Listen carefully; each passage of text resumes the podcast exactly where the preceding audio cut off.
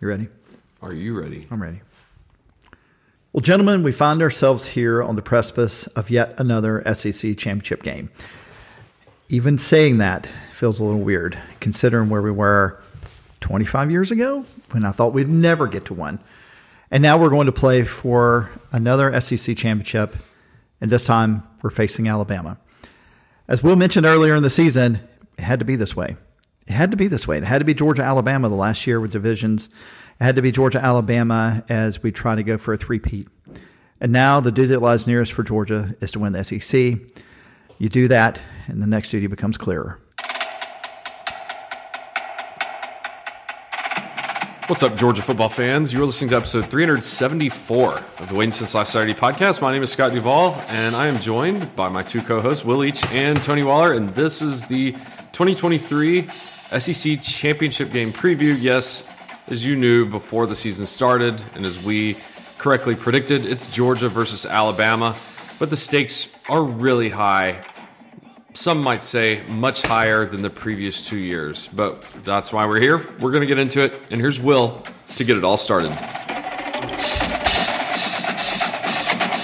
Do you remember uh, that, that guy, crazy guy that ran for mayor of New York City uh, a couple about 10 years ago? He ran on the uh, Eric the, Adams? the rents. No, no, no, different. No, not the one that won. Uh, the rents are too damn high. He ran on the rents are too damn high. Didn't they make like a song or a meme about it? Yeah, and uh, um, I would argue uh, you were talking about the stakes. I would like to formally propose as a way to start this podcast. The stakes are too damn high for this game. I actually think the stakes are too high, and it feels a little like going not zero to sixty, but five to like hundred and twenty, or maybe fifteen to one hundred and twenty. You know, we've talked about you know, when's the game's going to. And listen, I think we've had our fair share of close games this year. And um, even though I would say there was not a single game, even Auburn, where I was like, oh, I think we're going to lose. I'd say the closest I came to thinking that Georgia might lose this year was when Missouri had that ball moving late and uh, seemed to have and they were up and they, and they were down by six. It Yeah. just felt like before the interception, before the the, the big guy uh, interception, that felt as close. I was like, I was much as I was worried this year, uh, and frankly, last year I don't think anyone was all that worried much at all. Uh, even in the Missouri game, uh, the Ohio State game got you worried, but it was less worried in much as, hey, you know, we had a good run. It was fun, boys. The, I, I see, I feel, and I sense among a lot of fans genuine worry, and not worry that Al, that Georgia is worse than Alabama and terrible, or this is all going to fall apart. But the thing about this, the thing about the way this is all set up, is the idea. If like, which would you have rather lost? This game coming up in the final SEC championship game, where Kirby having and and with Pollack, the formerly employed uh, David Pollack, sitting across saying, well, uh, sitting right next to Nick Saban, saying, obviously Georgia is the program in the SEC now, and nobody doubting it at all, and Saban just kind of eating it. Which, by the way, I'm assuming that's going to play on some clips uh, over the next week. yeah. I guess it probably won't because ESPN probably won't want to point out the guy that they fired, but it probably should be going around right now because that was a big moment. It'll be played in Tuscaloosa. Yeah, and uh, so you know all the things, all the things that Georgia has vanquished, all the demons they vanquished by beating Alabama in the national championship game, all the where the, trying to win three where Saban never won three. Uh, trying to do things that no one else has done, trying to establish himself as themselves as the preeminent team in the SEC. It's one thing to go up against Alabama in the SEC championship game the last team to beat Georgia, the team that we I don't I, I do I, I I'm assuming we don't have any listeners under five. Everyone probably remembers all that Alabama has caused for Georgia throughout the years. The idea that this run, which we all know is going to end eventually, the idea that this run would end not just to Alabama again, not just to an Alabama team that is generally considered not one of the great Alabama teams, but has found ways to win, has found all these ways to pull it off. But then to have it stop the three-peat, which I feel pretty comfortable saying if Georgia does not get a three-peat this year, no one's getting a three-peat for probably as long as it's done, since been since Minnesota did it all the things that could make obviously this has all been truly special so far. It's all been wonderful. It's been great. It's been wonderful. I don't know if you guys, I don't know if you guys have enjoyed this, but I have. I have. Um, so it's all been very, very fun. But the thing that could make you do something that no one has ever done, the thing that you have seen this team now feel like they are comfortable in doing, the all of that building up is facing freaking Alabama again, which again is not that big of a deal if there's no Florida State or there's no Texas or there's no Pac-12 team, but there is. All those things are there. Yes, we can all cross our fingers and roll the dice that Florida State loses and Texas loses. I think that probably does it. I think those two things happening. I think Georgia gets in even if they lose. I wouldn't count on either. On uh, I personally think neither one of those things are going to happen, and so we'll get to the picks when we get there. But I don't think either one of those things are going to happen, and the odds of both of them happening are very low.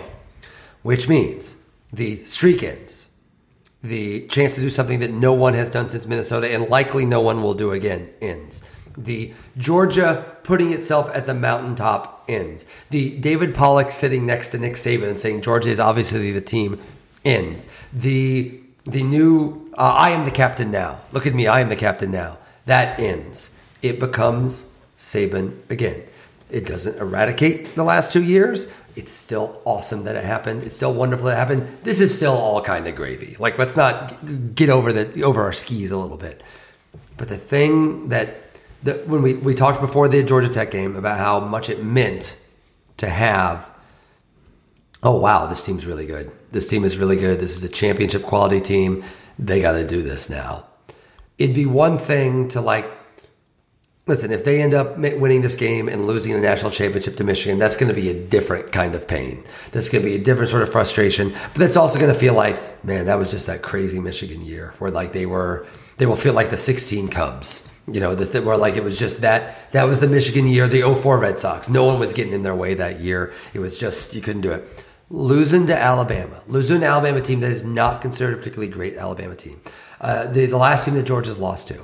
Um, we've only Georgia's only beat Alabama once since they lost that. Like Kirby's still got a losing record to Alabama since he's become uh, coach at Georgia to have that be the thing that costs you in making the playoff and not just costing you the national championship but costing you making the playoff when you you may like how is it going to feel watching Michigan play Florida State in on New Year's day, on New Year's Day Eve when Georgia is not in that game?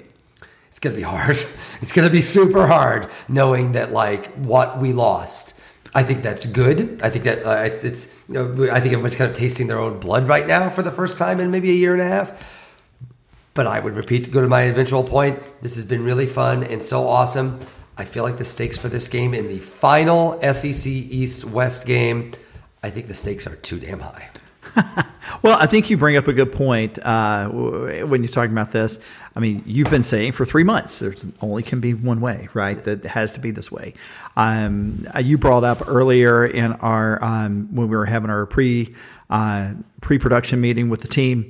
Uh, you know, it'll feel like that phantom limb has grown back, and I agree yeah. with that. I think people are going to freak out if they lose. Yeah, well, freak out might be a big it word. Depends but, on how you lose. Well, yes. blown out, they're really going to freak out. Yes, but, I agree. But if it's really close and they lose, they'll be like, "Oh, the curse is back." Yeah, and, well, okay. I, I, see, you you say freak out. I say become Georgia fans again. yeah, but I mean, it's um, been nice not being those people. It has been. It has been. Um, so there's a couple. Of, there are a couple of nits I, I will pick at that. The first is, I think there is everything you said is absolutely true. Right, everything you said is absolutely true. That you are dealing with a situation where Georgia fans will both have that.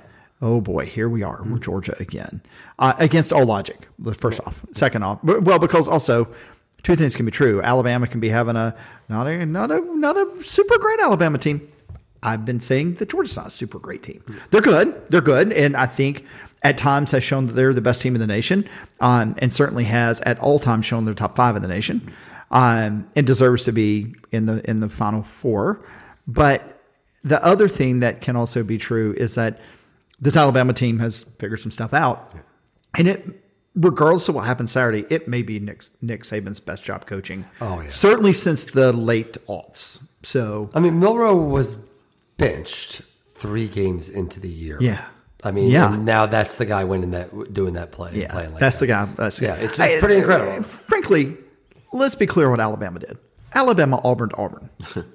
they Auburn Auburn. It's true. It's true. It's So true. I mean, look, the kick six. That was a that was uh you know that could have turned out differently, I, and I understand that. But the kick six happened, right? And the prayer Jordan Hare happened the week before. Alabama Auburn Auburn, um, which is all to say that I think that this Georgia team, and I realize you're talking about the fans. I realize you're talking about the fans. This Georgia team, I think they feed off of this. Well, this is the awesome thing about them being, you know, like college students. Yeah. They don't know about any of this crap. Well, even if they do know about it, the coaches are feeding Yeah. it to them in a way that gets them fired up. And think about the games where they come out and really play their asses off. Oh, yeah. right. It's The- these. It's these games. These are the games this season where they've come out and just the the Kentucky game. We're like, oh boy, God, wait, Kentucky. You see what Kentucky did last week to Florida. The only game where they didn't do that was was Missouri. That was the only game that they showed up and and got smacked in the mouth and took a minute to stand up. Here's my concern about this. I think Missouri and Alabama are similar teams in the way they want to approach this game, and Alabama has the uh, the personnel and the coaching to do it.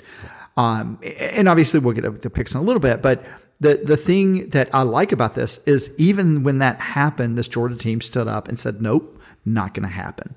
Um, now, getting to the fans. I've been saying for three months, four months, five months, six months that Georgia's going to lose a football game. They, we are going to have a time, and I don't think, I think the stakes are higher now because it is Alabama. It's an SEC championship, and we're this close. For those of you not watching on your YouTube feed, I put my fingers close together. Um, the I'm laughing, but Scott's laughing because he didn't hit record on the YouTube feed, and so where are these emojis in the sky coming from? the we're this close to a three-peat, and I I Real close. I don't think I don't think it's provocative to say that if Georgia wins this game, they will win the next two. Um, I, I'm not I'm not willing to make that as an uh, as a prediction now, but there is really one other team that that f- frightens me some, and I don't know that they're going to make the playoffs. and That's Oregon.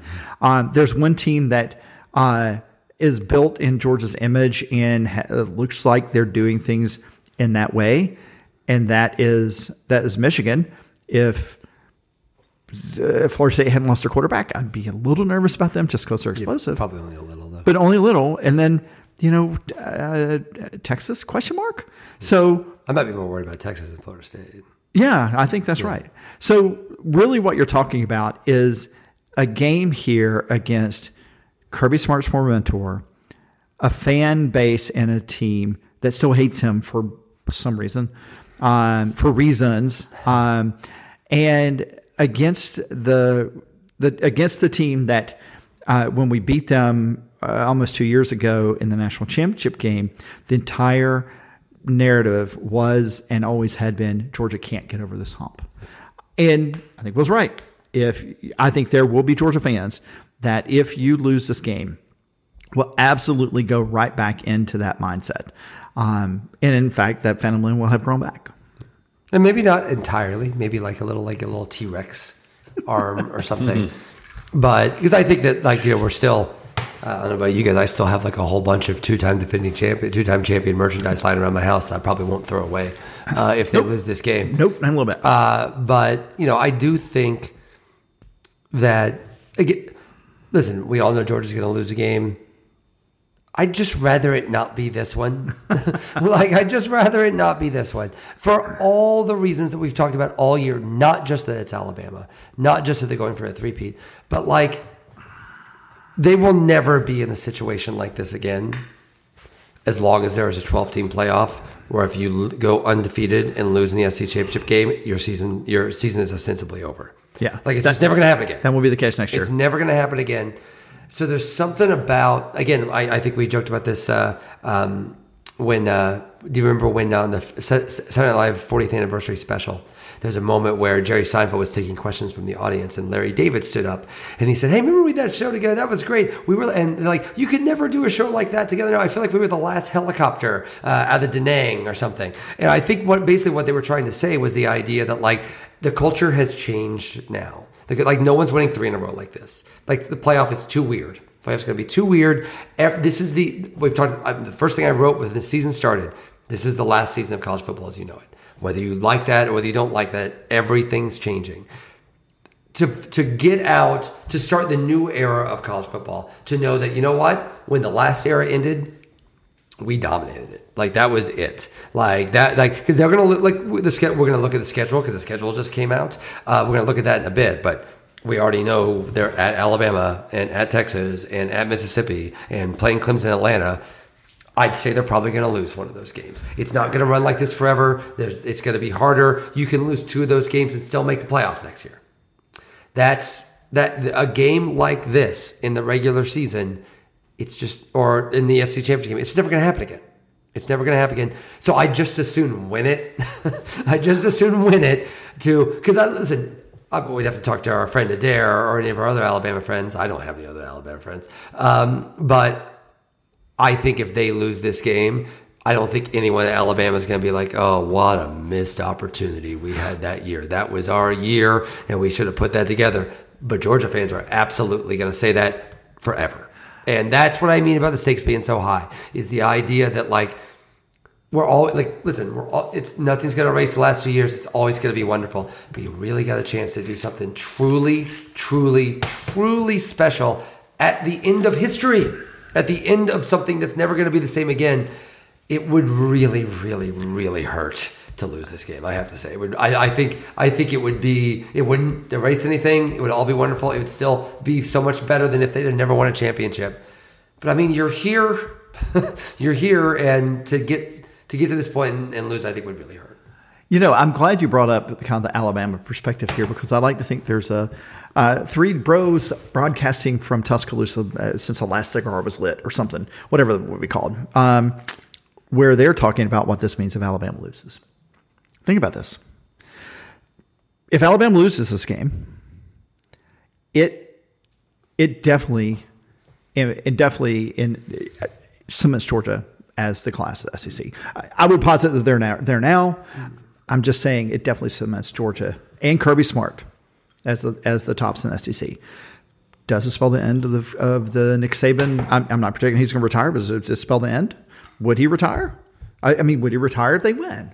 Um, I think, I think that's almost a better question if they won the whole thing. Right. Yeah. Well, yeah, I, I, it's hard to imagine he would go out on not winning, but he also could look around like, and I'm, I'm I Miss Terry, yeah. Miss Terry needs me at the house. Um, which gets me to some actual football analysis. Oh, dude, we have to do that. I know, right? So let's let's play a little. Let's let's let's do a little role swapping. Let's consider. Okay, let me call Alexa. Yeah, that's oh, yeah. Oh, no, sorry, just ask sorry, if ask if it's fun. Sorry, ask if it's fun. Sorry, sorry, sorry. Uh, yeah, I'm, sorry. I'm, I'm, I'm, confused for a second. I'm getting. We're consent. talking about the game still. Okay, I'm getting yeah. consent. Um, assume for a minute, Alabama was undefeated and was number one, two-time national champion, and had scored more points than Georgia and held opponents to fewer points than Georgia. Assume that way for a minute. What's the line on this game? 10 points? 12 points? And we have a direct analogy. In 2019, 2019, the, the spread was almost 14 points. For LSU? For LSU. I'm sorry, 18. Oh, 18. Was was was almost 14 points. Right. So I I want us I want I not us. I am going on the record saying that whatever it is about Alabama, the mystique or whatever it is is dead. That's me. You do not have to take that. And no, I'm not telling someone else they have to.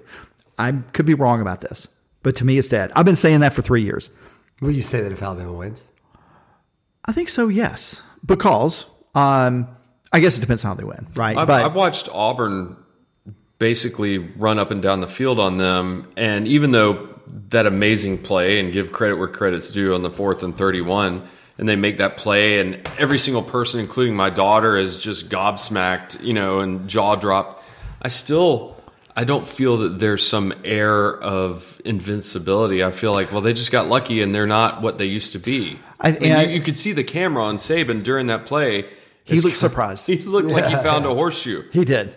So, I, and I think you hit on something I'm saying there. And Will, I think what I would say to the to your question, will I feel that way if Georgia loses this game? I, I don't. I don't think so. I don't. I mean, I, I understand the premise, and I and I and I will grant there would be will be people that feel that. And I'm not saying you're wrong for feeling that. I'm just saying I won't. And, and let me tell you why I won't. Why has happened over the last 29 games? It's not a fluke. In fact, I would posit that, with the exception of 20, what's happened since the start of 2017 season is not a fluke, Great. right? Um, and a, a part of that not being a fluke has been Georgia and Kirby Smart passing Alabama and Nick Saban, not just in the SEC, but in the nation. And I think it will take more than uh, an SEC championship win by Alabama over Georgia for that to become the case. I, and what I would argue is in this new world of college football that we're going to have next year, I think it's actually. Remember we talked about baseball playoffs, and I said the reason the baseball players are so weird and crazy is because crazy stuff happens when you have a bunch Yeah, of teams Good in the analogy. playoffs. Yeah. Yeah. Because we're, we're upset because the Braves get bounced two years in a Yeah. row because it's weird. Because it's weird because Yeah. crazy stuff can happen when there's a bunch of teams in the playoffs. Right, right. And I just think it's going to be so different. Even the way we think about regular season and conference championship games, like a lot, some of these conference championship games are going to feel like Georgia Georgia Tech. Mm-hmm. Like they're going to be like, you know what? I'm just going to rest my guys.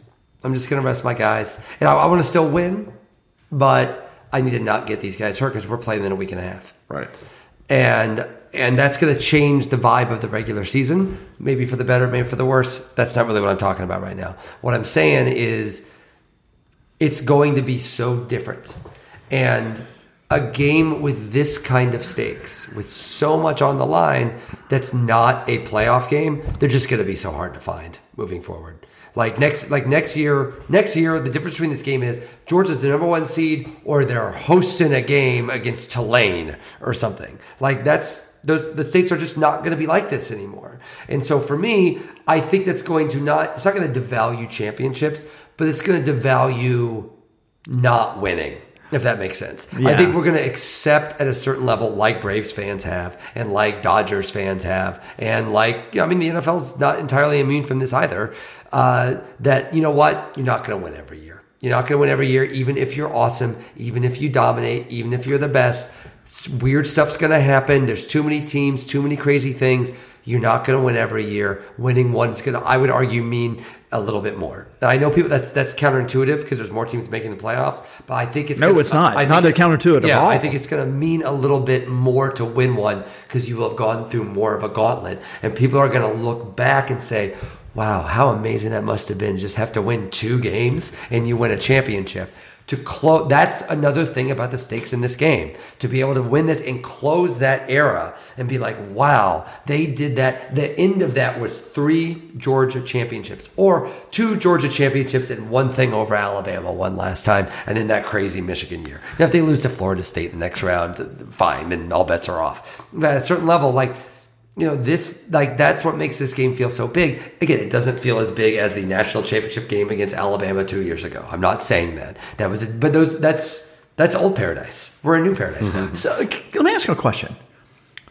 Let's assume Milroe does not complete that pass. I, I was thinking about the same thing. Is Georgia in with a loss? Yes, I think so. I do. I do think so because Yeah, Texas, I- I- is- I- 'cause Texas really- is probably out at that point. Texas is like at that point. You're saying uh, Texas. I mean, you could Right. may, yeah, I see where you're going. yeah, like you can maybe say Texas over Georgia because Alabama's not in. Alabama's I think in the pack for Alabama's not in. Although, although they were going to put Auburn in. With, yeah, but that was a different. They were also rolling. Yeah, but yeah, but in, in, in Alabama's two losses that year were to Yeah. to to an Auburn team that was in. No, I'm sorry. Auburn's two losses were to.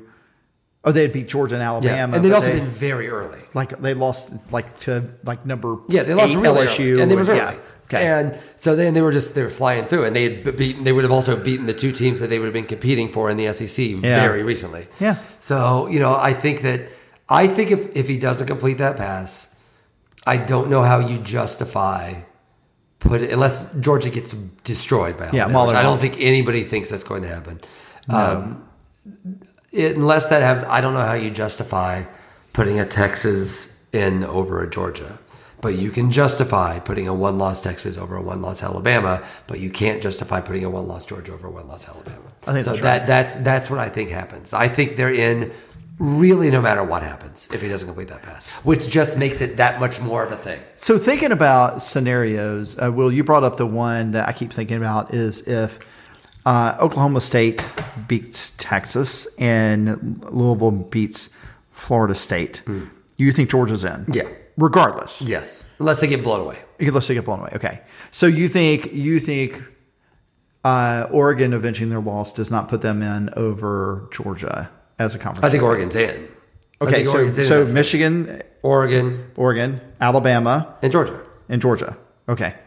Yeah. Oh yeah, I guess that's yeah. Yeah. I'm sorry, I did the Yeah. math wrong. Yeah. Um, so it takes, and they're not going to not put in a 13 win undefeated So Washington. you're saying Pac-12 goes regardless? Yeah, oh yeah. Okay. Oh yeah.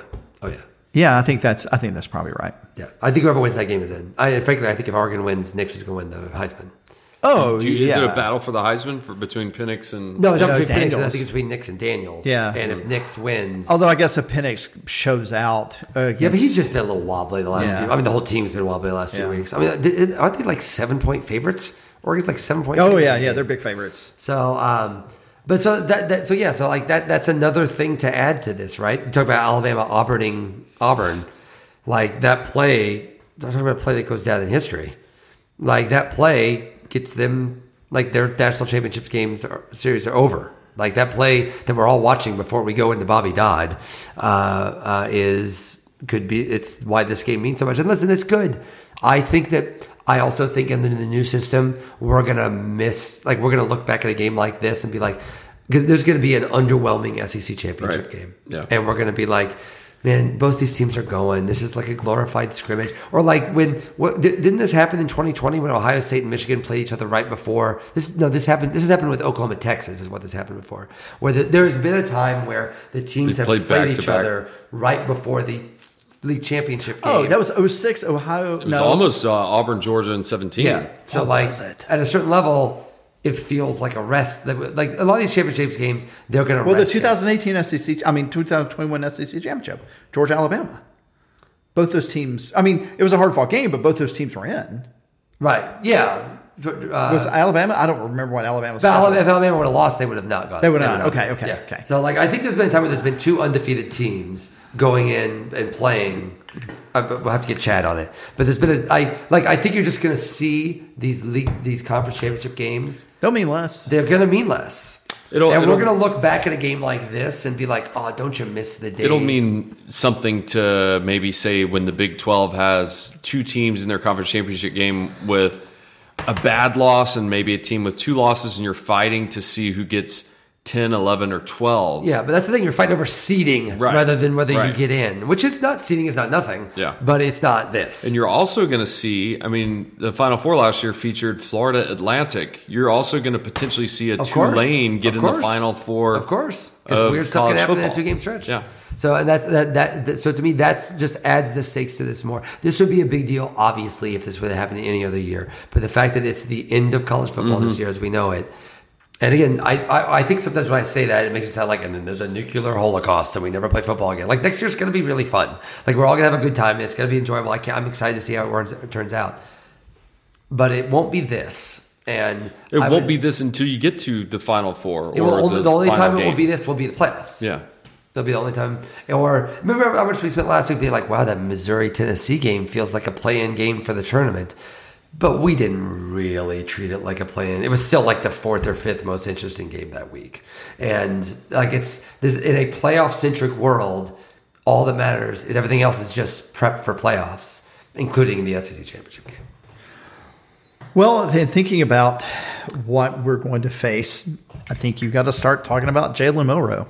Um, Will, you alluded earlier to um, him or Scott, you alluded earlier to him being benched in the South Florida game.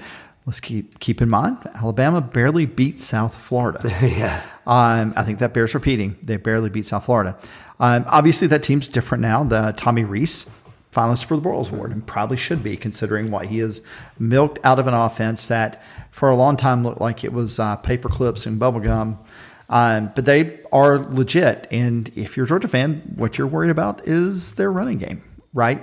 Uh, Georgia has shown propensity to give up big gash run plays. Uh, is not the the defensive uh, rushing defensive juggernaut has been.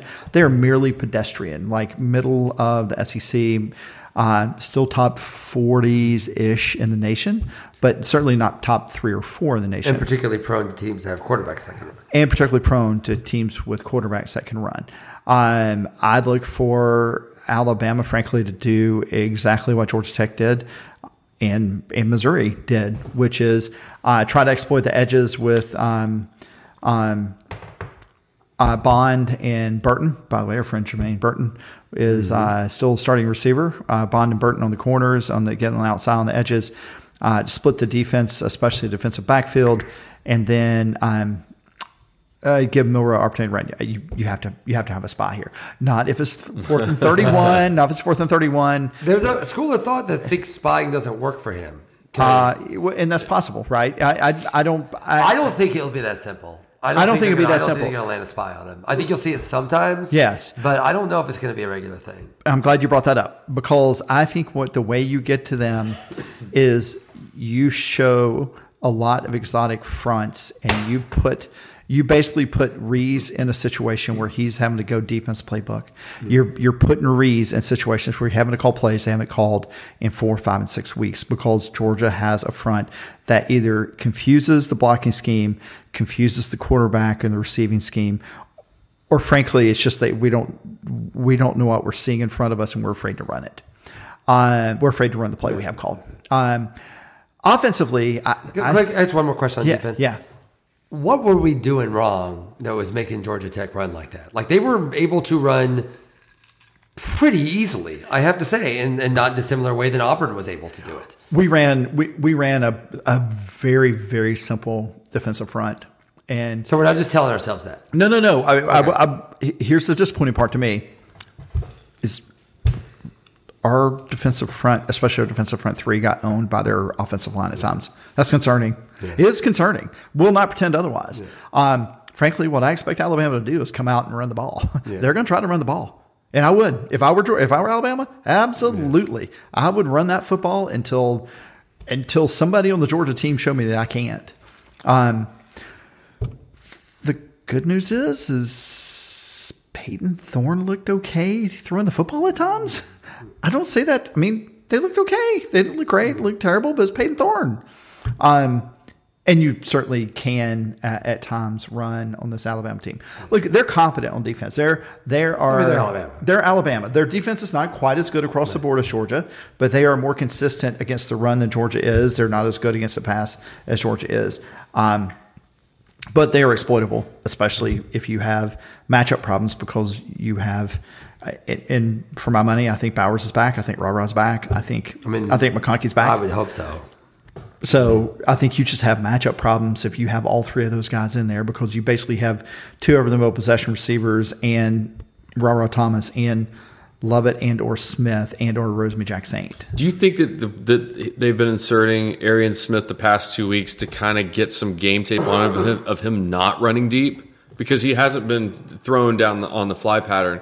Do you think they're playing the long game with him, or are they just getting him some some game reps? Well, he's already put his name in the transfer portal. What that he's going to if he hasn't. Um, I think what they're doing with him is trying to get him involved because of his game, his speed, and also build confidence back up with Carson. Because if it weren't for him, Georgia doesn't beat Ohio State. Oh, I agree. I don't. I say this as a matter of objective fact, and I don't say this to to diss him at all. He's dropped catchable balls on deep uh, passes. right, right. And if you're a quarterback, especially one that I personally think really, really relies on trust in his game and his receivers to feel comfortable in the passing game, you're scheming around that if you're an offensive coordinator. You're not asking your quarterback to look downfield and seeing him as your option. Um, because the dude's super fast. Uh, if you don't, if you didn't notice, he he ran the the speed jet sweep that they've used Brock Bowers in before. That's a perfect use for, or Dillon Bell's done it too, right? That's a perfect use for him. Which gets to two wild cards here that I think Alabama's going to have a hard time counting for. Georgia's rushing game, particularly with Milton running the ball, um, and and the the ability of, of Edwards to catch the ball of the backfield, and Dillon Bell. Um, I think I'm going to say a not a provocative thing, but it would have been very, very weird to hear in 2019 or 2018. Georgia has more and better skill players than Alabama. I don't think there's any doubt about it. Think about that. Um, uh, let's. I, I don't think the quarterback position is a push, but let's call that a push. I think Georgia has at least one better running back and probably two better running backs. Georgia has Which is something we didn't think at the beginning of this year. we didn't think that's right. I agree with. Um, we also have a hybrid running back that's also a hell of a receiver. Um, we have. I will grant that Burton is probably a better pure receiver than anybody Georgia has on their roster. Although I could I could be convinced that's not the case because of Ladd McConkey. We have a better tight end than they have. We have uh, better edge threats than they have, and I think our offensive line's better. Um, the one place where I think we're not as good as they are is on the defensive line. I think they have a better defensive line. I think our backfield, with the exception of one of the cornerbacks who is playing well, but not uh, not as nearly as well as the other cornerback is. I, I wish we had Pops. I wish we had Dumas Johnson, but we don't. So we're going to have to go with, with Allen as a freshman. um, you asked me about Georgia Tech, and what they did. I think they threw a lot of looks, blocking looks that cre- confused Allen. Um, he showed the ability to mature through that. In the Missouri game, I expect him to show the maturity to learn from last week and be able to do that this week. Um, I also think at a certain level, I mean, Georgia's players are humans too. They saw that McConkey and Bowers and Yeah. Were playing. So I, I talked to I talked to a friend of mine, uh, a friend of the podcast, Corey Stern, who said he was sitting right behind the Georgia bench. He said they, those guys were loose. They didn't seem they were just like it was it was a fun day in Atlanta for them. Um, he said, as he put it, he said, if I'm sitting behind the bench and I see that Saturday afternoon, we'll probably leave at halftime because it, that means they're not ready. They're they're not taking this seriously.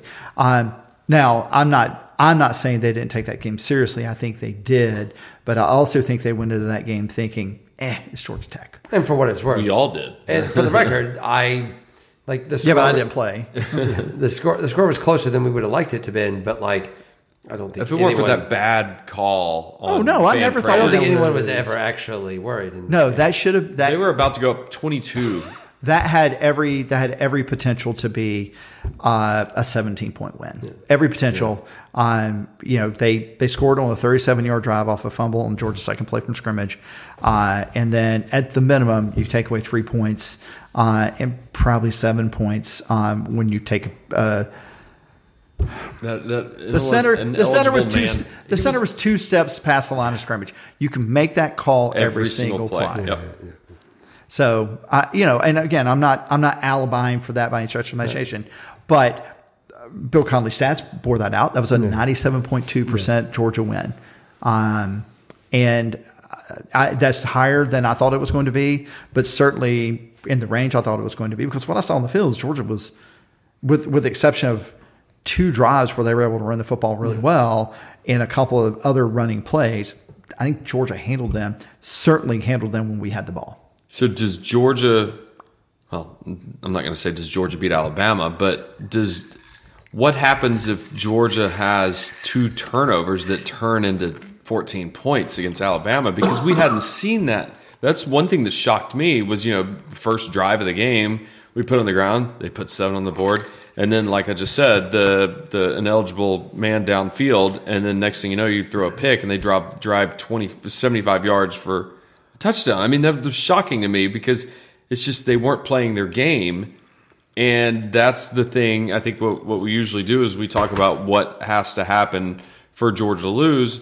And yeah, if they're going to turn it over twice and give up 14 points or, or turnovers, this is not looking good. Unless it's the first score of the game, you're right. Because we, we know they're going to give up that. Yeah. Can we? Uh, I'd like to stop that though. Like I feel like it wouldn't hurt my time- feelings. It would not hurt my feelings if they stopped that. Although our, we're so damn superstitious, we'll be like, "Oh my God, we didn't. We Yeah. we scored first. We're going to lose."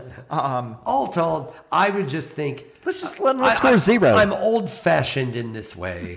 I'd rather the score be zero zero. Get than off my seven lawn. zero. Will, Sorry. get off my Sorry, lawn. that- my, my, my new my my old world ways uh, kind of make. me What's the crowd going to be like? How many Bama fans are are, tra- are they are they are they charged up to go buy tickets and come back to Atlanta or I, I don't know. I mean, I've been on the secondary market looking at tickets because I'm I'm in the market for a single.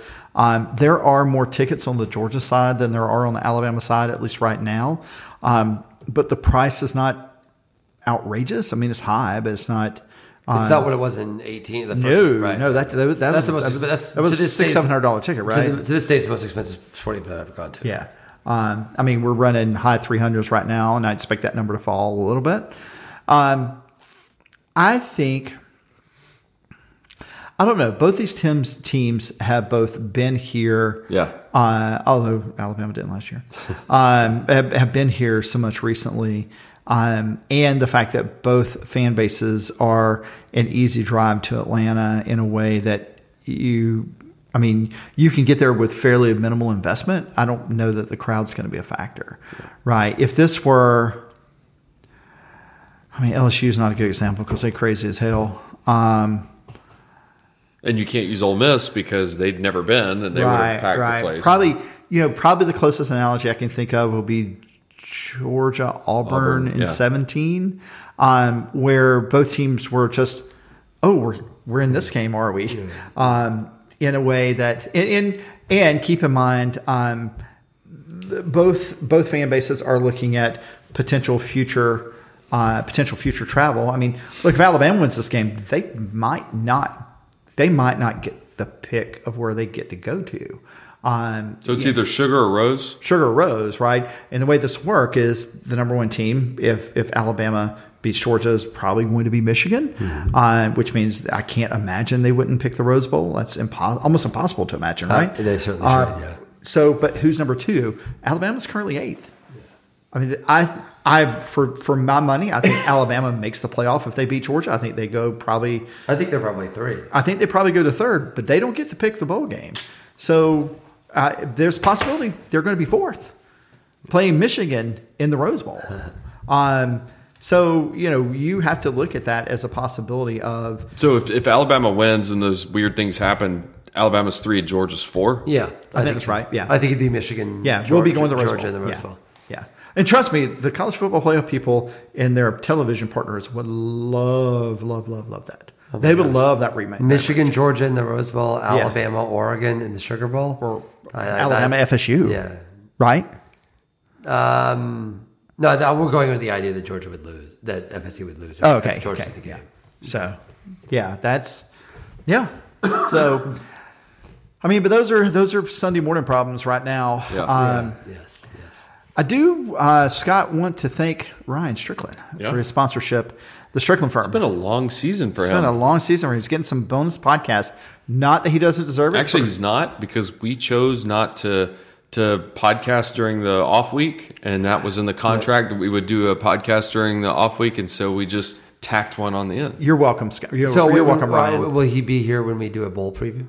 I don't know. It, I need to reach out to him and see his availability. yeah, I mean, I'm he is in to say- Marietta. He is in Marietta, but yeah, he He also, you know, you may be listening. Yeah, How's could it be going? listening. How's it Just going? just pick up the phone and call us if you're listening. We're waiting. Yeah, Lines I, I have are a number open. You can call from outside of Georgia, or the number that you can call when you are inside Georgia. That number, by the way, if you need to reach Ryan at the Strickland Firms, 844-GA Justice, or you can find him on the internet at thestricklandfirm.com. We appreciate uh, the Strickland Firm sponsorship of this season of the Wait and Assist Last Saturday podcast.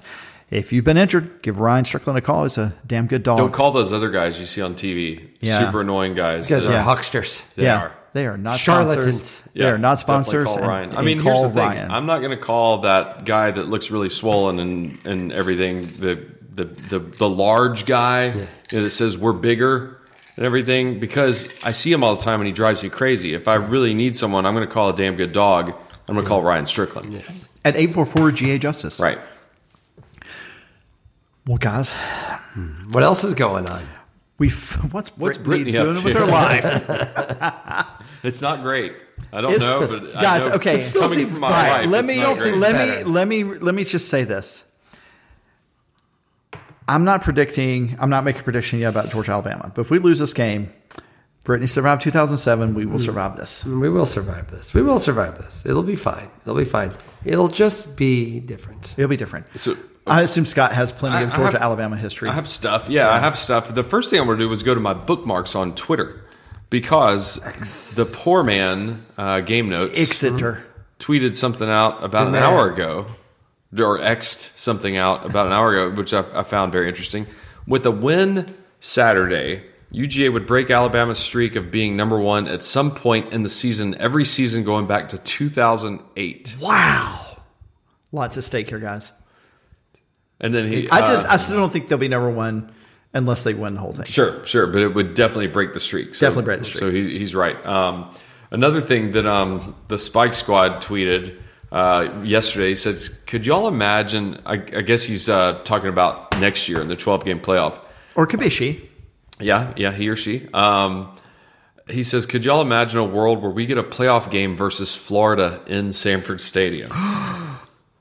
Because that that's the type of weird stuff Yeah. that could happen if everything falls Well, I mean, I, so I'm glad they brought that up because we were, uh, my kids and I, uh, or my, my, my family, my wife and kids and I were talking about next year uh, because Kristen, my wife's trying to get her head around. It's like, so next year there will be playoff games the weekend after championship weekend. It's like, there will be.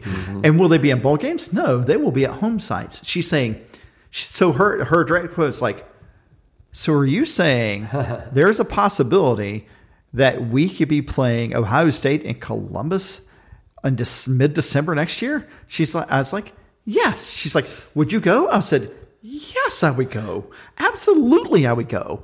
I love freezing my ass off and being yelled at by people in sweatshirts.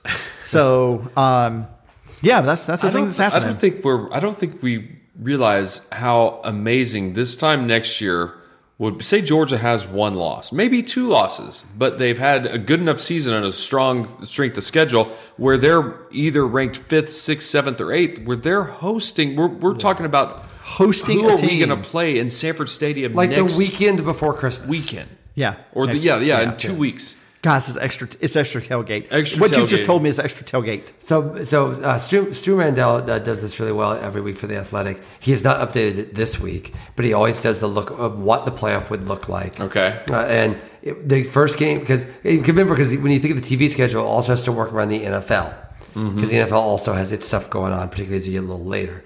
So uh, the first game this is before last week. It would be uh, Friday night. There's a Friday night game on December nineteenth. And then there's three games on Saturday. Friday night game seven thirty, and then noon, four, and eight. Wow. On Saturday, December December twentieth. then you get then we go to the quarterfinals. One game on New Year's Eve at seven thirty. And these are in bowls. The quarterfinals. Fiesta are- Bowl. Okay. Fiesta Bowl, and then on New Year's Day, Peach Bowl at one, Rose Bowl at five, Sugar Bowl at eight forty-five. Then you have a week. Then you have the semifinals. January Thursday, January 9th. It's A lot of football. One game at seven thirty, another game the next night at seven thirty because you want to avoid that's an NFL wild card NFL weekend, weekend, so yeah. you got to stay away from that. And the national championship game is essentially like a week later than it is Yes, now, it's like otherwise- the week before the uh, Super Bowl. So really, think it's realistic, before the conference championship. okay. So also thinking about pro forma for next year, if we're in the same situation next year, Georgia's the one seed, and we're basically talking about okay, if we lose, we're going to be in Sanford Stadium. We will host a game. hosting uh, whoever the tw- Oklahoma State because they upset Texas or something like that. It's Yeah. why I, again, and it will be fun. Like I don't like. Yeah. I've made. it- I'm very much on record saying I don't Stakes like are the different, direction. I don't like the direction of college football is going in this stuff. But it will be undeniably fun. But it will be different. The baseball playoffs are also fun. I don't think anyone would say, "Well, the baseball playoffs always make sure to make to champion the best team every Right, single right. year." The same with the Super Bowl. Super Bowl, like people talk about, like, wow, those giant Super Bowls over the Patriots. Like the Giants were like a five seed one of those years. Like no one remembers that now because they didn't won the championship. But All like the Falcons have to do is keep winning. exactly, They're, I I mean I, I I played my little NFL playoff simulator predictor. They're a four seed right now. Yeah. So And they'd be hosting Dallas. I think. it'd be fine. At seven and nine or seven and That's ten. how the Arizona Cardinals got in the Super Bowl. So uh, it happens. But yeah, so I think I think it, it is. That'd be the Falcons the year they did that actually. Um, so yeah, so it's just different. It's just different, and this this feels like again the last SEC championship game the way that we know it. So we're currently recording on eight o'clock on Monday evening. Mm-hmm. Did y'all tell me that Georgia's schedule got released? Oh, yeah. while we're here, Did and you don't? Okay, so I've the only one I know is Alabama next year on September twenty eighth. okay, okay, so And well, of course, I know we're playing uh, Clemson. first okay, game. would, uh, would you like to hear it? I would like to. How are you going to deliver it? You're just going to lay it on us. Dun dun dun. We'll let Tony react. Okay, let's see. Uh, I have to say the ESPN app is terrible. Terrible. It's not great. Terrible. It's terrible. Is Unless it you trying want to spot- promote a Oh, UFC? so no. So for the record, the entire schedule has not. Okay. Oh, okay. We just got the alert that that game was on, according to sources, to Chris Low's sources. That game will be September 28th In Tuscaloosa. I, it certainly sounds like they re- they s- released this as another way to get excited about this weekend's game. Well, but it will Chris, actually yeah, next Chris Low has it. Yeah, there's E ESPN.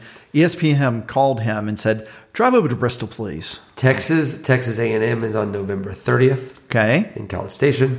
LSU Texas A&M will be October 26th. Georgia traveling to Texas is are you ready? I'm waiting. October 19th. So about three weeks after Bama. October 19th, Oklahoma So will make its, the yeah. presumably the weekend before the bye week before Georgia Florida. Uh, yeah. If they keep Georgia Florida the same weekend. But did they ever, they ever play Georgia Florida that late in the November? No, you said October 19th. October 19th. So would they play on the 26th or would they play November? Would they play? They play it November 2nd or 3rd. okay, Yeah, so it wouldn't yeah. be the 26th. Okay. Yeah, well, I don't know. Shit. Yeah, that's No, possible. they'll have the they'll th- that's what they'll do. Yeah, oh boy.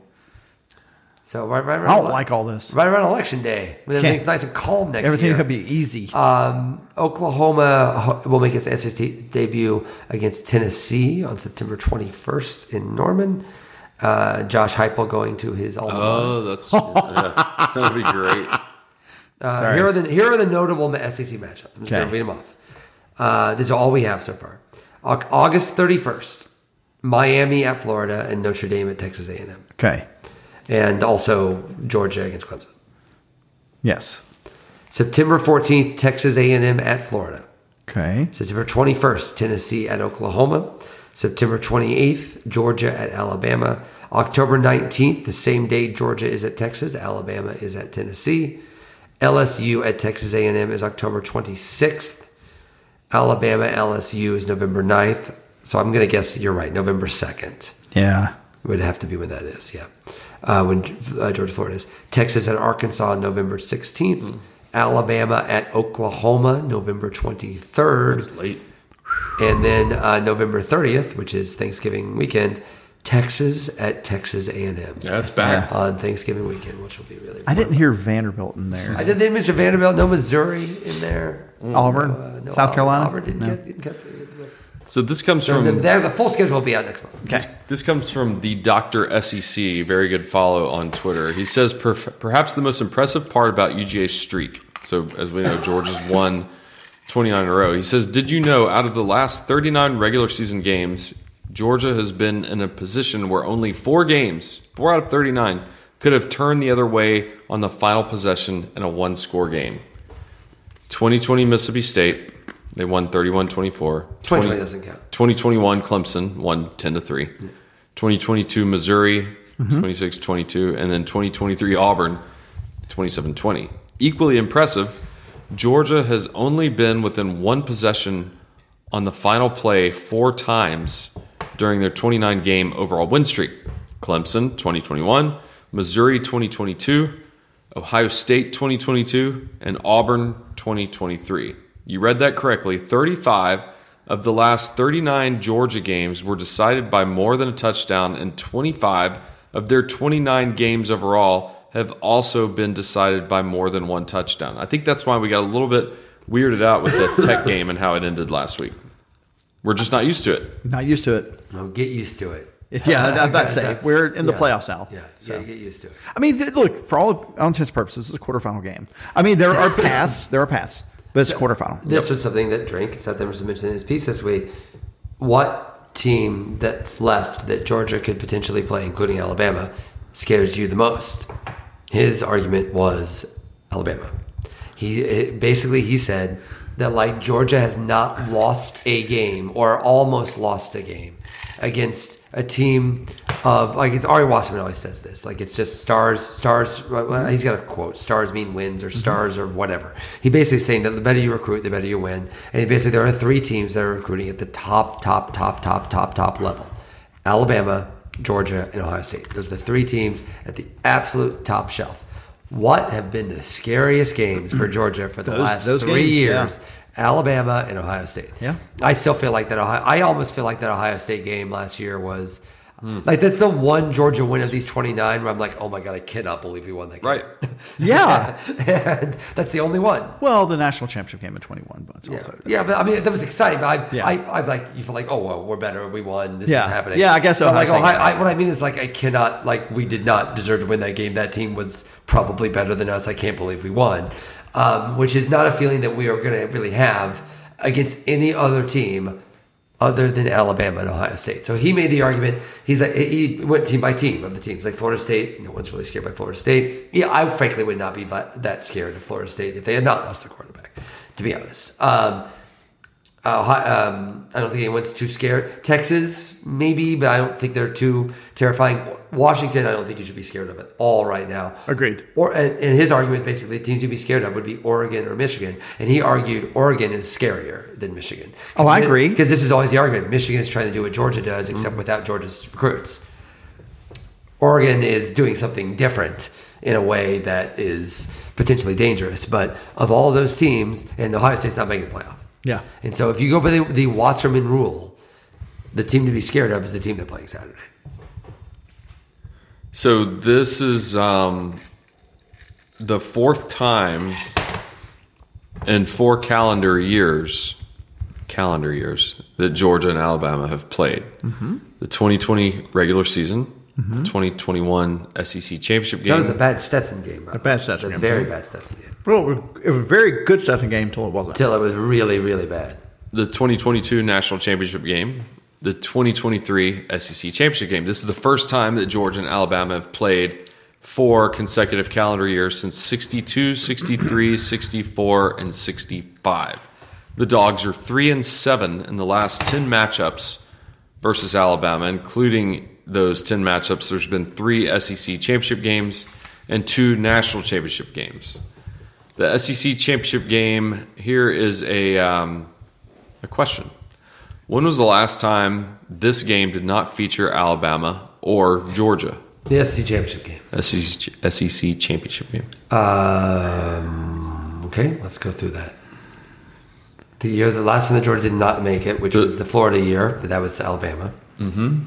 Uh, so they made every year until that. The year before was Florida, Alabama. Whew, it's a good question. Uh, there was a South Carolina, no, a Missouri and Auburn year. That would have been 13. That would have been probably what was it? Yeah, that, I think that's it. Did you look that up? No. Or you just have a No. crazy I- brain. I think No, I was just I was trying to think That's the last correct. time it was at Georgia. or- Auburn, I mean, Missouri. It wasn't Alabama. Yeah, 'Cause they won the um, national championship that year, right? Auburn did. Yeah, yeah, not Missouri. No. Yeah, that was Cam Newton. Yeah. Georgia has won 29 games in a row. That's been established. This ranks ninth all time in FBS. Other teams to accomplish a 29 game win streak are Michigan from 1901 to 1903. Doesn't count. It was spoiled by Minnesota with a tie. Florida State from 2012 to 2014, spoiled by Oregon. Clemson had a 29 game win streak from 2018 to 2019, spoiled by LSU. Miami had a 29 game win streak from 1990 to 1992, spoiled by Alabama. I remember, that was the game where Antonio Langham stripped the ball Yeah. Uh, What's national championship? yeah, national Bowl, right? championship game. Yep. Uh, Texas had a 30 game win streak. They're the next one on the list from 1968 to 1970, spoiled by Notre Dame. And in Georgia, let's see, how did I write? I'm having the reason why I pause sometimes is I write these potentially a day ago, and then I don't remember the prose I wrote them in. So, um, okay, but it's come, it's come to me. Uh, so I'm. It's just because I keep repeating. Georgia has a 29, 29 game win streak. So Georgia has a 29 game win streak. At the beginning of the season, Georgia had a 17 game win streak with two national championships. Washington currently has a 19 game winning streak, and they all they have to their credit is a 2022 Alamo Bowl Bowl victory over Texas. It's all about sequencing. Florida State has currently has an 18 game win streak, and they have a 2022 Cheez It Bowl win over Oklahoma. So that just kind of reinforces how good we have it right now, or have had it with this win streak. The fact that our win streak, even at 18 games or 17 games, had two national championships, and Florida State's raising the Cheez It Bowl trophy. Of course, it's also worth noting that the one game that because what's the, what's the win streak if they win the 2021? It's like 43. There's a bunch, yeah. So like, and that loss, and for what's worth, that loss cost them nothing. Right. that loss actually So cost them nothing. 29, 30, it would be 39, right? It beats in South Carolina, right? Oh, God. No, oh, I was no, thinking no, no. Alabama 2021.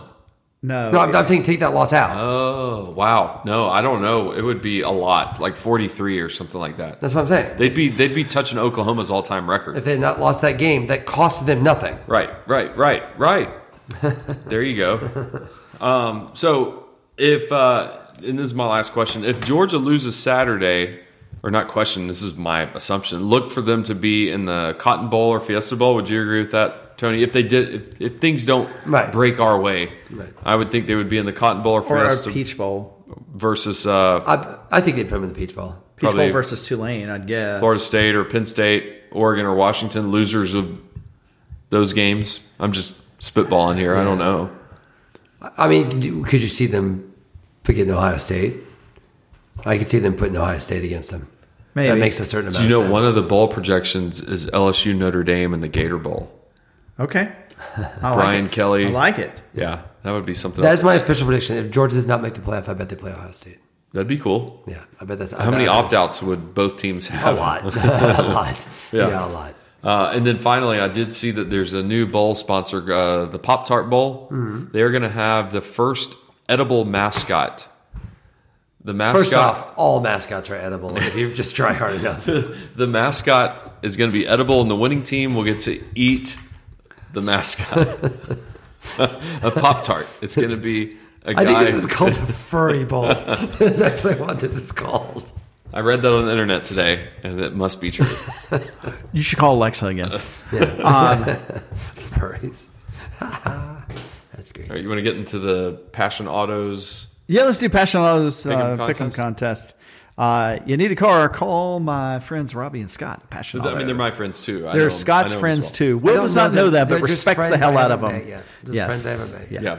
So If you're if you're in the market where would I for find them? a car, uh, they're, they're in Watkinsville, but Okay. they are online as well. Um, I did see on their social media uh, they had uh, in their garage. You know, I guess you what do you, you you jack the trucks up, right?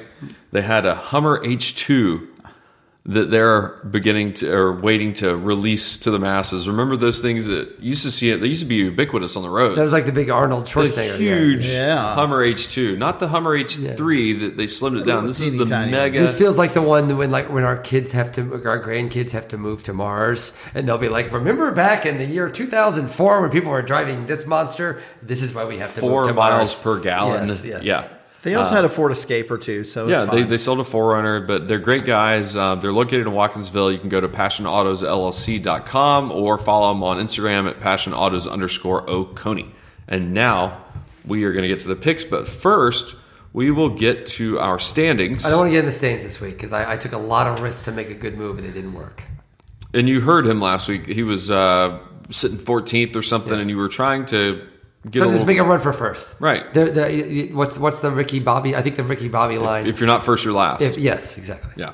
So we have a new first place uh, team. Panic Dog overtook Alaro. Alaro is only one point behind. So uh, But uh, also tied for second is Not for Nothing, and K Dubs is also Katie tied Waller for second. up there is second. Um, and and coming on strong, uh, Scott is handsome, and Tony and Will are cute too in fifth place.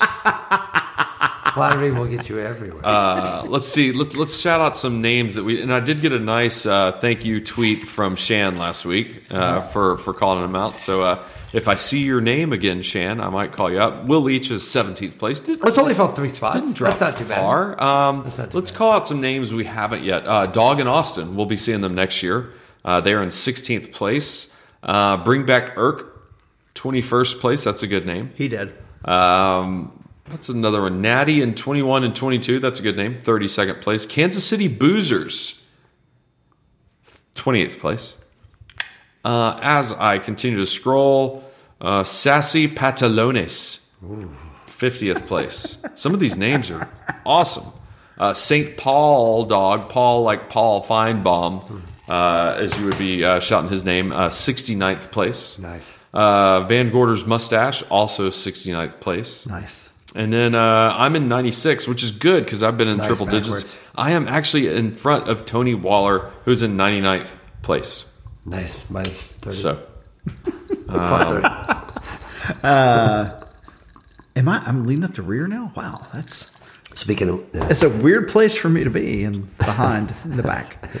Um, you want to make some picks? Where, where's where's where's William Leach on there? Where's William Leach the goat on there? he was like in 111th Yeah, or 112th. William Leach the goat. sorry, William, not the goat. He's a great broadcaster, just not a very good picker. For the record, I mentioned this on the on the po- on the post game show, but when uh, we were when I, again we were about to go in the stadium and watching the Milroe play, and the the very nice guys, uh, d- I was impressed by how young and cool they were. I always assume that all of our listeners are, you know, as not as young but still quite cool as we are, mm-hmm. and I enjoyed that we had young. Handsome bros out on the town With Riz. Yeah, they had some Riz. They had some real Riz to them. Way to go, guys. Would it would it have been cringe if I would have tr- complimented them on their Riz at that Probably. point? Probably. but I'm doing it behind the, the, the safety of this microphone to say that I enjoyed that they were like good, cool young bros out on the town that were enjoying the show, and they shut They're it not up. street toughs. They're not. They're street toughs. That's what they were. They were Ah, not like street toughs. They were awesome dudes, and uh, and they and William was delighted that they shouted him out uh, on the show. I, I'm not letting him back again, but he's going to dine out on that for for a long time. I think. he He should. should. He should.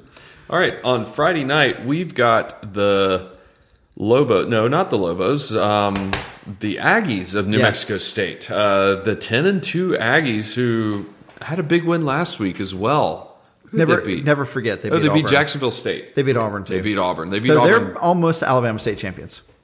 They uh, they play Liberty. Liberty is undefeated, quietly undefeated. Uh, is this a home game for Liberty or is this at a neutral site? It's, Don't probably, know. it's probably a home game. I Okay. would guess it's probably a home. So we've got a ten and two Aggies versus uh, Liberty Flames. Is that Aggies. Okay, Aggies all day. they're on a hot streak. This game is in uh, Williams Stadium, Virginia, which I believe is where Liberty Liberty is based. Um, Lynchburg, yes. Yes.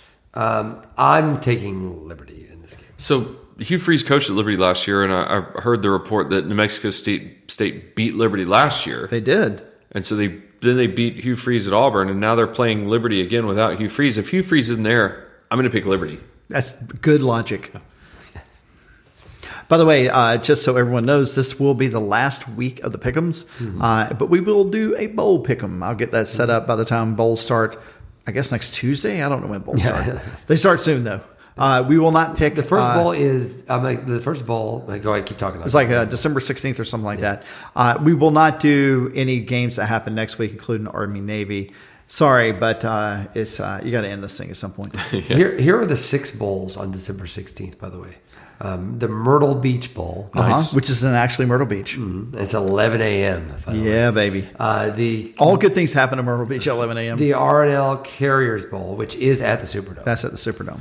Uh, but, which, by the way, is what the Super Bowl is the year after this next one. So hopefully they'll be able to keep the power on this time.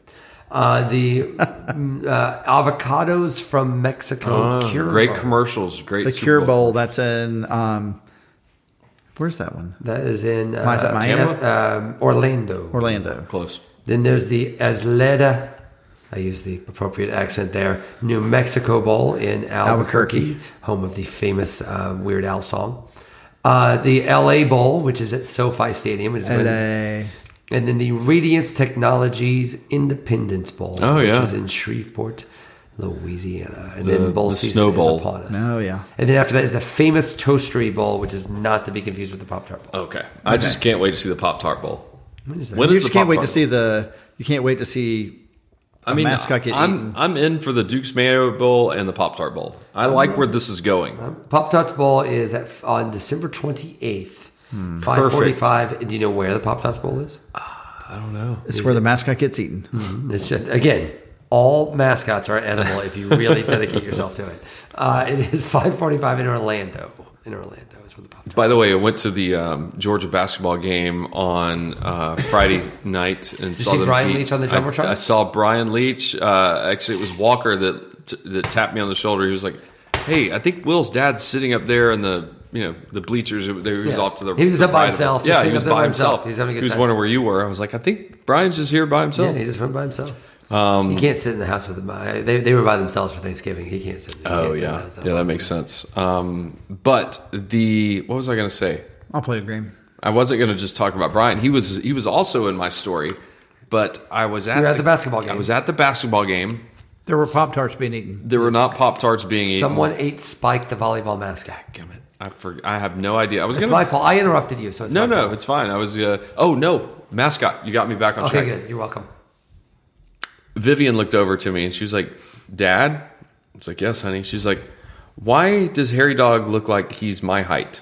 I was like, "Honey, sometimes we have different hairy dogs. Um, this is uh, maybe maybe the big hairy dog is in Atlanta getting ready for the Tech game, so this is his brother or sister, and he he or she is just a little bit smaller than the real hairy dog." And she was kind of like, "Okay," but yeah, I mean, Harry was uh, It was a tiny little dog. We had a petite Harry. Small small dog, and dog. the the mascot face looked like it was more smushed in than usual. It was kind of off off putting. Yeah, a little, little, little off brand, like Clemson's mascot looks all the time. Yeah. Or just, yeah. Yeah, and uh, this is not a podcast sponsor, but after we left the game, we went to the new Jeni's ice cream Mm-hmm. and Five Points, and I had never heard of or been to a Jeni's ice cream. My wife was raving about like you've got to go.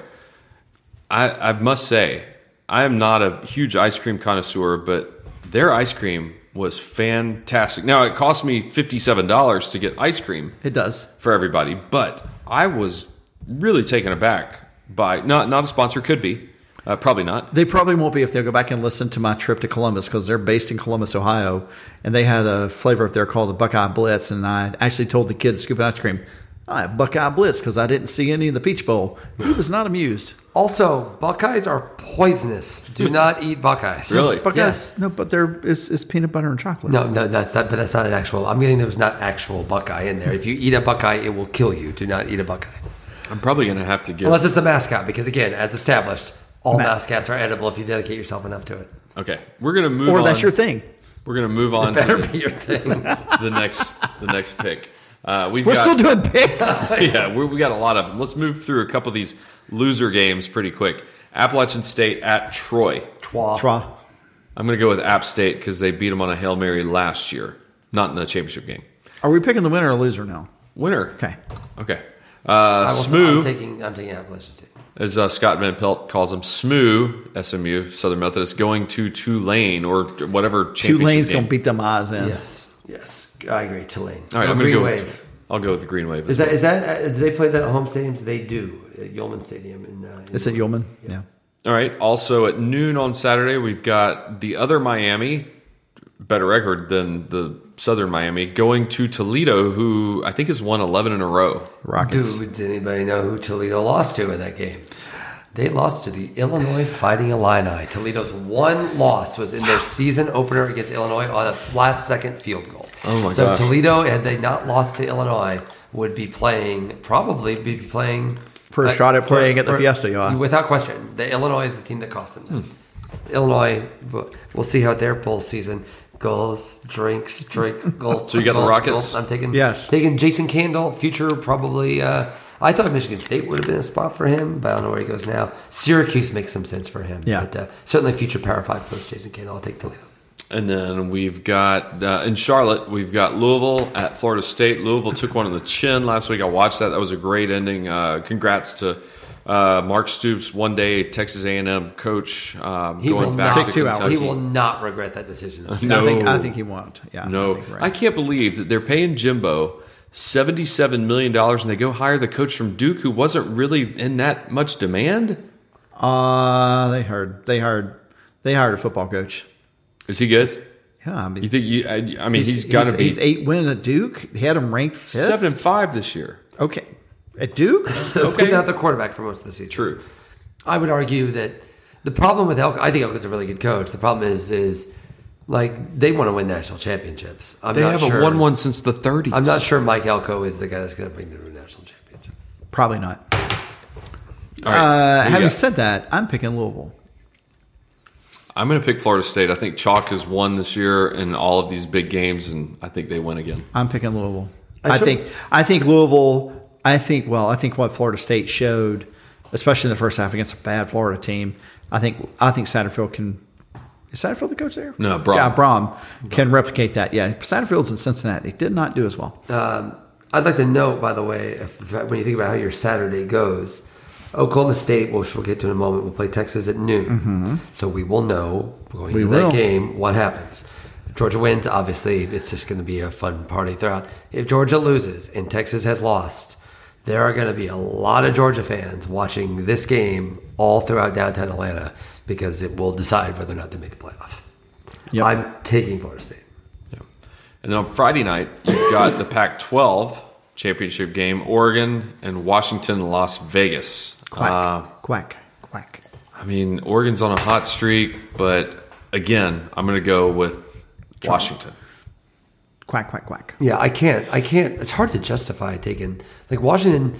I think. Did you see that they were like 16 point favorites against Washington State? Yeah. and that's insane. They, have, I, they I don't think they've won a game in double digits in like two months. We're not calling you stupid for picking Washington, but Uh, I, I'm not. I don't think it's stupid. But I mean, I've, and Washington beat them once, you know, and they keep finding ways to win these games. But man, Oregon's got a lot. Bro, I, I agree with the idea that Oregon is scarier than Michigan. So I will take. Uh, I will. I will take Oregon. And then uh, I, I got this one out of order. We've got Boise State and UNLV.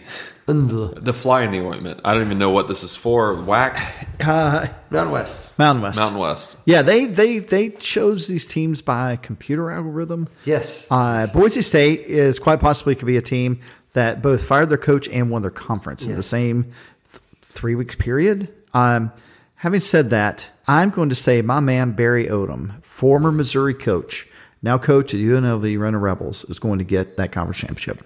Uh, I'm going to take Boise State. I agree. I'll go with the Rebs. Then we've got, uh, as Will was stating, the Big 12 championship game. The Cowboys, who won in overtime versus BYU, had they lost, it was going to be Oklahoma versus Texas. Who do you think Texas would prefer to play? Would I guess it would prefer for the the the college football playoff to avenge their loss against Oklahoma, right? Would that yeah, look I guess. Yeah, I guess. I said they got the win over Alabama though. Like that's Yeah. that's their trump card. They got the win over Alabama, and also it's not like they got blown out by Oklahoma State. That was a crazy game. I think everyone kind of recognizes Texas could have won that game just as good as anybody. Um, I I think that I play Oklahoma State. I think that like I just don't see how you leave. Like this, the only way they get in is if Georgia loses. yeah, I think It's that's the only right. way they're getting in. Like so, I think they'd rather. I think they'd rather just play the team that's easier to beat. Yeah. So I, I'm, and I think they will beat them. They're, they're the second biggest favorite this weekend after yeah, Michigan. Yeah. yeah. 14 and a half. I'll take I'll take Texas. Yeah. And then uh, Big 12, I mean, what's the over under for Michigan and Iowa? Is, are they going to bring that down a little bit? Uh, oh bit? I yeah, bet it's going to be in the like thirties. 38. No, I think I saw it's. Th- here's the weird part about this. I think the over under is 35, And the spread's but Michigan's 23 point favorite. Like I was even doing the math, Yeah. like how that even works. But yeah, I'm gonna I'm gonna double check that. Here I'm on ESPN Bet. Have you heard that ESPN Bet's a thing now? Um, So that there, that I guess the, The putative, over-under is- putative score is twenty nine the over unders is 35 and a half, and the line is 23. So that's a that's a yeah. So if they win That's a 30 to That's a thirty one to three game. Yes, that's the only way that works. It's no thirty. It could be twenty. 30, thir- 35 to 7. Maybe 29 No, that wouldn't 6. do it. 28 to 7. 28 to 7. No, that, that Yeah. wouldn't do it either. 28 30 6. 7. 28 6. Yeah. Okay. If if Iowa gets a touchdown, that's the way to think about it. If Iowa gets one touchdown, the only way if Iowa gets one touchdown, it's thirty. You, they you, they can't hit the they, like Iowa can't get a touchdown and have Michigan cover and get the under. Yeah. It's physically impossible if Iowa gets a touchdown. Yeah. That's hilarious. Michigan. I, I'm taking Michigan. I'm taking I, I, Michigan. look, I. Uh, I don't, it's not, it's not in the. It's not inconceivable. It is It's not. not because Alabama. I'm sorry, Alabama. God, Iowa. Are they just annoying to play? Iowa. Is that what it No, is? Iowa is that. Okay, Iowa is that short dude in high school that everybody, no one wanted to fight that guy because not only is he he's probably a former wrestler, he never showers, and also he's not both afraid to get naked in a fight and also fight dirty. That's that's Iowa. He is that guy's never going to do anything. He's never come out and just like punch you in the face. He's going to grab your shirt. He's going to pull you up close. He's going to pull the back of your hair. He's going to bite your ear. That's Iowa football. They drag you in the dirt. They just try to make you hate playing football. Have you seen their quarterback? No, neither have they. He's, he's a uh, tubby kicker. Is what he is. He looks like the Missouri's kicker. Yeah. Does he really? Yes. He's hefty. Except he's six six or something. okay. What's this? Jared Lorenzen reduct. I'm, I'm, um, I'm not a gambling expert, but it's insane to have Yeah. a 23 point spread. I mean, I think Michigan will win this game, but it's not inconceivable. I, I that would be quite a twist. So if Michigan loses this game and Georgia loses their wins loses their game, who's in? Georgia. I, think, so, too. Georgia's in. I think so too. Yeah, because Michigan's schedule was. I think they're looking for a way not to put Michigan in. Yeah. Oh, I don't think there's any question about that. But I don't think there's any I'll question let- about that. look, if Iowa wins this game, it's going to be something dumb like 12 to 15, 15 to 12, or something like just super. Either that or Harbaugh has utter hubris and goes for it a bunch on fourth down and doesn't make it. This is the. I mean, I guess this is the final. This is your final pl- push press glass, break glass in case of emergency. Yeah. Sort of idea. Like I think if Michigan loses and Georgia loses, that's that's the other scenario. That's the other scenario for this. And I think you could do that and not even need Texas. And like that's okay. Let's just let's just talk this through for just a second. Okay. So Florida State wins. They're in. Texas wins. They're in. Alabama wins. I think you need you need one of those two right now. Or, or so Washington wins. yeah, so I think you need. So let, us think of it this way. I've talked before how you need both things to happen. I actually think you now you can make an argument. You need two out of three things to happen. You need Florida State to lose, Texas to lose, or Michigan to lose. If two of those three ha- things happen and you lose, I think you're in. I think that, I think that's right. Yeah. Yeah. Because Florida, if Florida State's out, because I think if it comes down to it, And I, we'll- I, I think they You would, know- I, I think they would take Georgia over Michigan. I, I, I spent five minutes watching Paul Finebaum talk on uh, ESPN, making the case for if Georgia loses and Florida State wins, that Georgia will go over Florida State. I just, I just don't. See, I mean, I think, I think ev- the old, the argument for it is very simple. Like Georgia, if Georgia played Florida State, they'd be like a 15, 20 point favorite. Like that is that is the argument for it. Right. And if they're really insistent that they're actually just going Best teams, yeah. by the best teams, it's actually quite simple. There is a metric in the world that would not have Georgia huge over Florida State. they're not doing it. They're just not doing that. They're just not doing And I kind of wouldn't want them to. Yeah. Like, I want them to because I want Georgia to win. But that feels like chaos if a Power Five team can go undefeated and not make it. Happened to Virginia Tech b- well before the Yeah. college Yeah. football playoff. But- all right, and then uh, at four o'clock in Atlanta, under uh, the closed roof of Mercedes-Benz Stadium, we got Georgia and Alabama Redux, uh, The last three C- or SEC whatever. on CBS yeah, game. last. Yeah, you're right. Oh, yeah, another nice But touch. yeah, you you wouldn't have seen this, but on Saturday, CBS did a little thirty second. and I'm just like, it, it made my face water happen. yeah. Did you watch the uh, the Pac-12 thing too? They had a big video at the end of the because it was the last Pac-12 game ever. It was actually kind of actually, Yeah. I was kind of moved by it too. Maybe it'll I all think- come back I think one Washington day. State and Oregon State's playing next year. Um, so yeah, you got the dogs and the tide, and uh, it's in uh, the place that seems like they always play. And um, you know, the last Columbus, time, well, Georgia. ex- actually, uh, in Indianapolis, Indiana. Uh, you're right, Columbus, Georgia.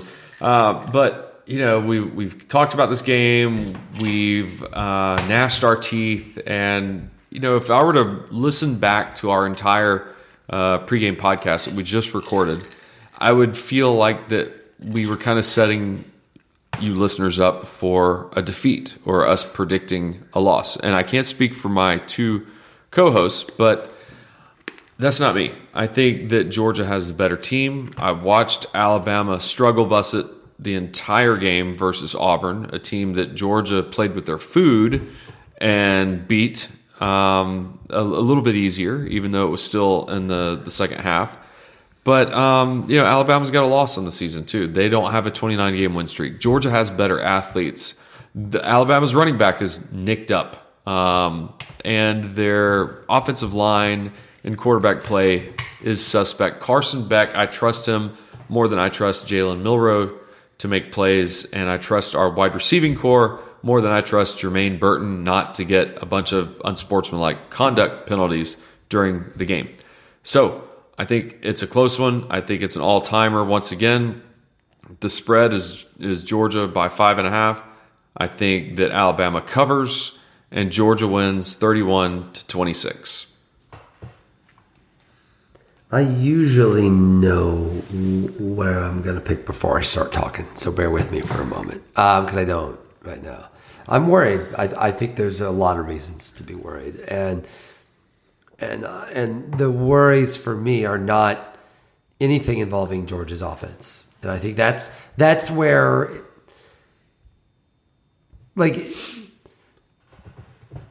the the thing about this is the thing when I when I close my eyes I worry about this game. I I remember what Georgia Tech just did to, to to Georgia running ball. And more to the point what Auburn did to them. Because this is like a better version of of Auburn's offense. And that's what worries me. And I'd like to say well that was a long time ago and they've all put this together by, uh, since then. But this was just last week and I know it's Georgia Tech I know it didn't mean as much I know we're going and I know that's what they're gonna be working all week to clean up. But like if what Alabama is Alabama's game plan, I think is pretty simple. You can run if Georgia stops the run. Not only do I think Georgia's going to win, I I think they will be in very good. Like I don't. I think they can. This could be like the Missouri game. As I wouldn't say the Kentucky game, but a Tennessee game, but like the Missouri game, a game that was a little tight, but Georgia was the better team and can do it. The question is whether they can stop the run on that. Um, the thing that I want to see that I didn't see much in the Georgia Tech game for a good reason because McConkey and Bowers and Rara weren't there. Is there was only one little stretch where that offense got humming. There was that one little like drive where it's like, oh, like it's go when it's when Bobo's feeling it. This has to be a Bobo feeling it game. If there's a Bobo feel, and I'm sorry again, I hate to be old fashioned. Let's not let them score on the on the first. Like I really like in all seriousness. Like I know we're joking about superstition. You can't. They need to knock that shit off. Like they like this is a game you can't mess around. I think Georgia needs a lead in this game because Alabama is gonna. If Alabama gets a lead, they're gonna run and they're gonna run and they're gonna run. That's gonna put them in a position of strength that Georgia Tech or any of the last six teams that Georgia has played has not been able to do it. Um, ultimately, I think I believe in Bobo. I actually believe that w- that when the offense is going, if it comes down late, I trust them to make. I trust Beck to make the right throw, and I trust uh, at the end of the day, they have Brock Bowers, and in like a last situation, we saw what they did against Ala- against Auburn. Alabama's defense is better, but Bowers, I mean, he's he's a trump card that Alabama doesn't have, and so I'm gonna take Georgia literally winning on the final drive. Mm. I'm very concerned. I'm very concerned, but I think Georgia wins on the final drive. I'm going to say 38 34. Wow. Okay. You know, one of the things that I consistently try to go back to is I try to look at the stats and think about what the stats tell me. What the stats tell me is Alabama's going to try to run the football, and that's all well and good. but there are two opposing stats that make me think that um, that cut against that. The first is Georgia has allowed the fewest red zone possessions and the fewest red zone scores in the nation. Not the not the lowest red zone scoring percentage, just the fewest right. red zone scores. Um,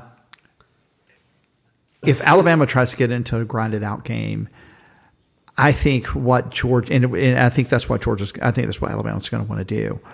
I th- agree with Will that um, you're putting Bobo in a position of giving him extra possessions because at some point that some point that five yard run is not going to hit. Someone's going to hold, and suddenly it's going to be first and 20. Something's going to happen that puts you in a situation where you're just not going to be able to do that. And frankly, if they're able to run the ball seven yards a run, Georgia just loses the game. I mean, like Javon Bullard put it right. If Alabama gets 200 yards rushing, it's, I mean, yeah, it's a very different outcome. I just don't think that they are going to be able to cook in that way. Uh, do they get 200 yards rushing? I guess it's possible, but I don't see Milroe having much luck throwing the ball, at least consistently, and certainly not downfield. Um, the one thing that gives me some hope is that, with the exception of Georgia Tech, um, Georgia's defense got stronger in every game they played. They were able to suss out what other teams were doing and stay in front of them, especially in third and fourth quarter. Um, going back to my stats argument, I felt like that Bill Connelly, um, what I was looking for, I had in mind, what I had in mind was a particular score where um, I had in mind a particular score and particular uh, like gap in that score that I thought that felt safe, that I felt comfortable with. And the score I had in my mind was 34 27, so a seven point game. Lo and behold, Connelly comes out with 33 26. And I think that's where we are. Now, would it surprise me if Georgia has to score late to make it that? No, not at all.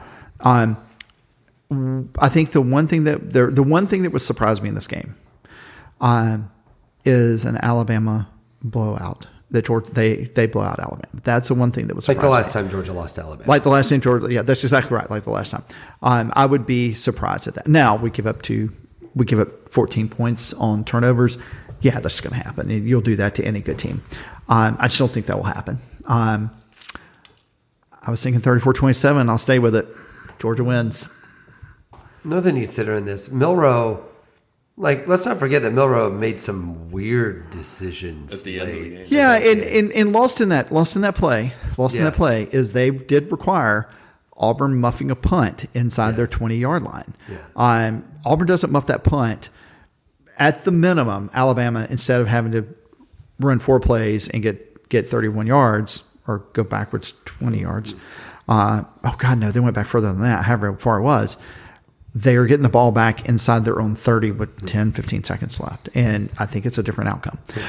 Milroe does, he makes weird decisions sometimes. Yeah. And so I'm, we didn't talk about this. One thing that I keep running over my head that Georgia has not been great at is getting pressure.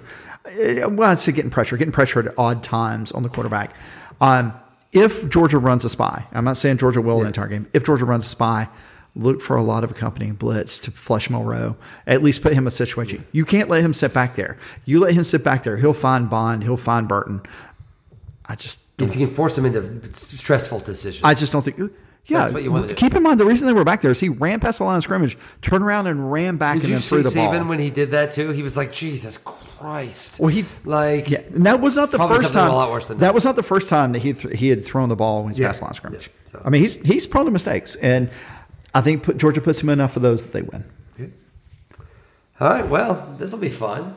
So, and you're going, Tony. I'm going. Scott, I'll be there. not going, correct? I will be. Uh, here's another good news. Uh, a good good bit of news the same group of people that I've always watched with, with the Rose Bowl and then mm-hmm. the, the, national championship that made those videos. Like Colby with, and the crew. We're all going to be back awesome. together. We're awesome. getting the band back together, so that's good karma. Good, good. Will we get a video? I don't know. Maybe. I maybe if uh if you want one, maybe I'll do that.